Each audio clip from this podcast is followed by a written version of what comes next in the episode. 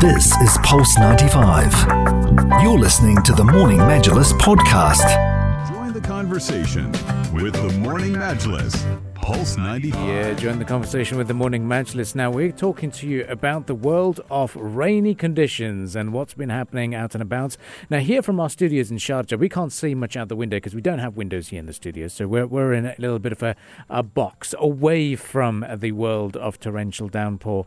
Uh, but we'll be talking to you uh, about the rainy conditions. A texter texted us this morning saying, let's hope for more rain tomorrow so they can have more remote working. Now, we're very kindly joined on the lines uh, by Thomas Edelmann, who is also uh, the founder of um, Road Safety UAE. A mission that he started way back in 2013 to uh, make sure that the roads are very safe out and about and make sure that the drivers uh, uh, go through some safety precautions. So, very good morning to you. Thank you very much for joining us today, Thomas. Mm, good morning. Thanks for having me. Now, you're a regular commentator on local media scene. Um, uh, let's start off by talking about what do you see out your window? Because it must be, uh, we've heard that it, it is pouring down. Yes, actually, I I live in uh, Dubai. I live in uh, in the Meadows, and I'm working from home today. I think as uh, we all should, ideally. And when I look out of the window, it is still pouring down. It has been pouring down for quite a while. Everything is soaked. Uh, we see a lot of rain even in front of uh, of the house. Wow! So this means if we have uh, water here and puddles here in our uh, roundabout, then uh, for sure there will be terrible conditions out there. All right. So if you can give us just, you know, useful tips for all the drivers out and about on the on the roads and if they come across uh, big puddles, ponds, what should they do? What precautions should they keep in mind? Yeah. So let me let me maybe start from a different angle. So what what what do we see out there? Because we, we want to address the misbehavior. So what do we all see? It's not only me, I think we all have pretty similar observations. But we see uh, motorists and, and, and, road users being out there too fast, too close, driving with the hazard lights on, and and not caring for others. So these are really the weather conditions, the road conditions where we have to be super caring for others. It's not about being egocentric. It's really looking out for everybody else. Because if we look for our own safety, automatically we also look for the safety of our passengers and everybody else around mm. us. So it's really all about reflecting on our behavior. And again, let me just repeat that. I mean, first of all, we should not be out on the roads at all. So we are also calling on caring employers uh, to call their staff and say, guys, please don't worry, don't uh, bring yourself into dangerous situations. Today is the day to stay home. So you shouldn't be out at all. When you're out there, don't go too fast. It is there's this good old saying: if visibility is down, your speed must come down. The distance to the vehicle in front must go up and the attention must go up. No distractions, no mobile phone, uh, no elaborate discussions with your co-drivers. Hmm. Yeah, just really focus and concentrate behind the wheel. Amazing. Well, I mean, those are very important tips. Now, we've seen we we tend to draw this comparison. Um, you know how things are in Europe, for example. You know, you, you hail from Austria, and you've seen that the road deaths are very low in in that country compared to what we had back in the days as well when you started Road Safety UAE. Uh, do you think much has changed since then? Uh, are we still having that standard behaviour that we think our four x fours are boats that we can sail through the water puddles? Uh, what, what, what have you observed in terms of changing behaviors? Well, overall, the story is a very positive one. So the last time we had more than 1,000 people dying on the roads was back in 2007 um, with more than 1,000 people. So it was, was 1,070 people about that died in that year. Now, last year, or actually the last recorded year, um, was 2022, and we had 343 fatalities.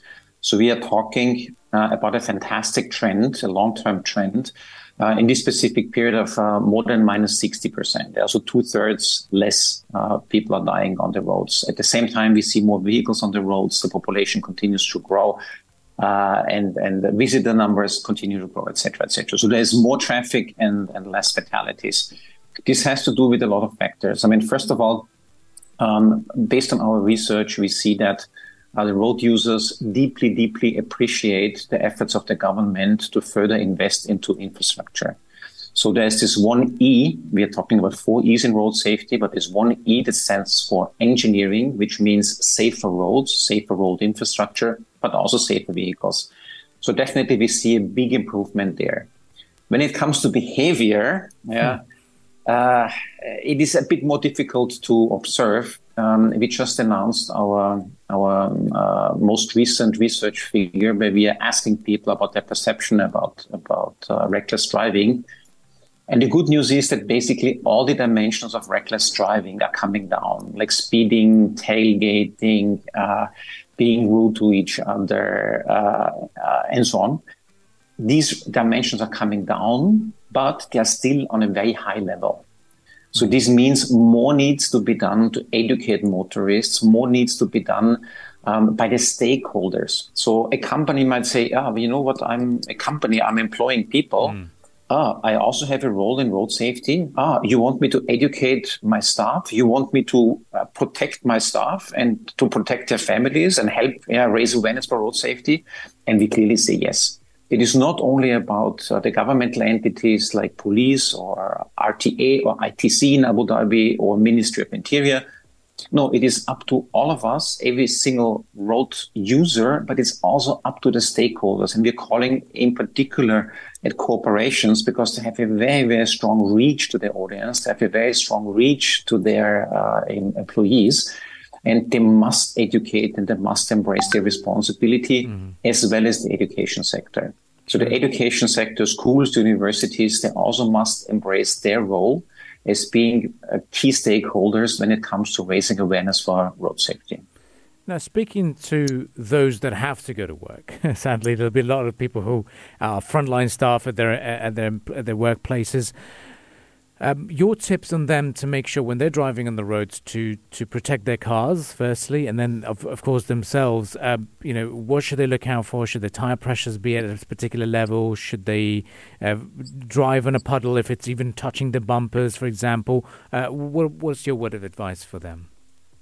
Yeah, I mean, there are certain extreme situations. We can also talk about those, but I mean, in general terms, again, the question that we have to ask ourselves: Do we need to be on the road in this specific uh, context in rush hours? Hmm. So this means if I have to be at the office, let's say at 8.30 or 9, so this coincides unfortunately with the morning rush hour. There's a lot of school drop-offs, etc. Hmm. So we every day we see in normal conditions there is a lot of traffic in these in these rush hours. So okay, today the weather is bad. I need to be in the office. Unfortunately or fortunately, we have a very important meeting. Uh, but you know what? Not at nine, not even at nine thirty. You know what? Today I will really come at eleven o'clock. Uh, when when traffic will be uh, lower than in rush hour. So again, the first question is: Do we really need to be on the road?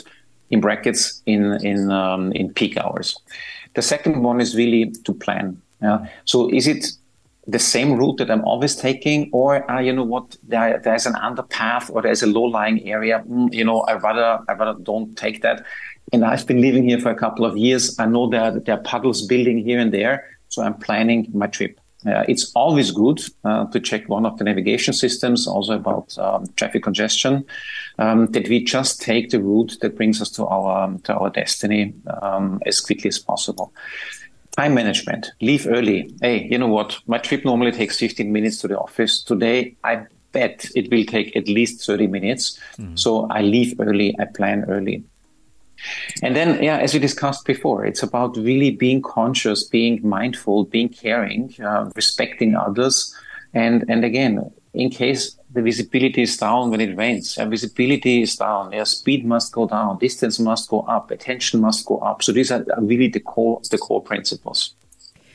Yeah, then we're talking about extreme situations, a big puddle. Uh, depending on the type of car, uh, you don't want to risk it. Uh, if you're if you're driving, driving, let's say, a smaller saloon car, um, you don't want to end up in the middle of a of a deep puddle. Mm-hmm. Don't do it. Four by four. Okay, we know our cars. they have a bit of a higher clearance. Uh, if the puddle is not too deep, we can we can go through.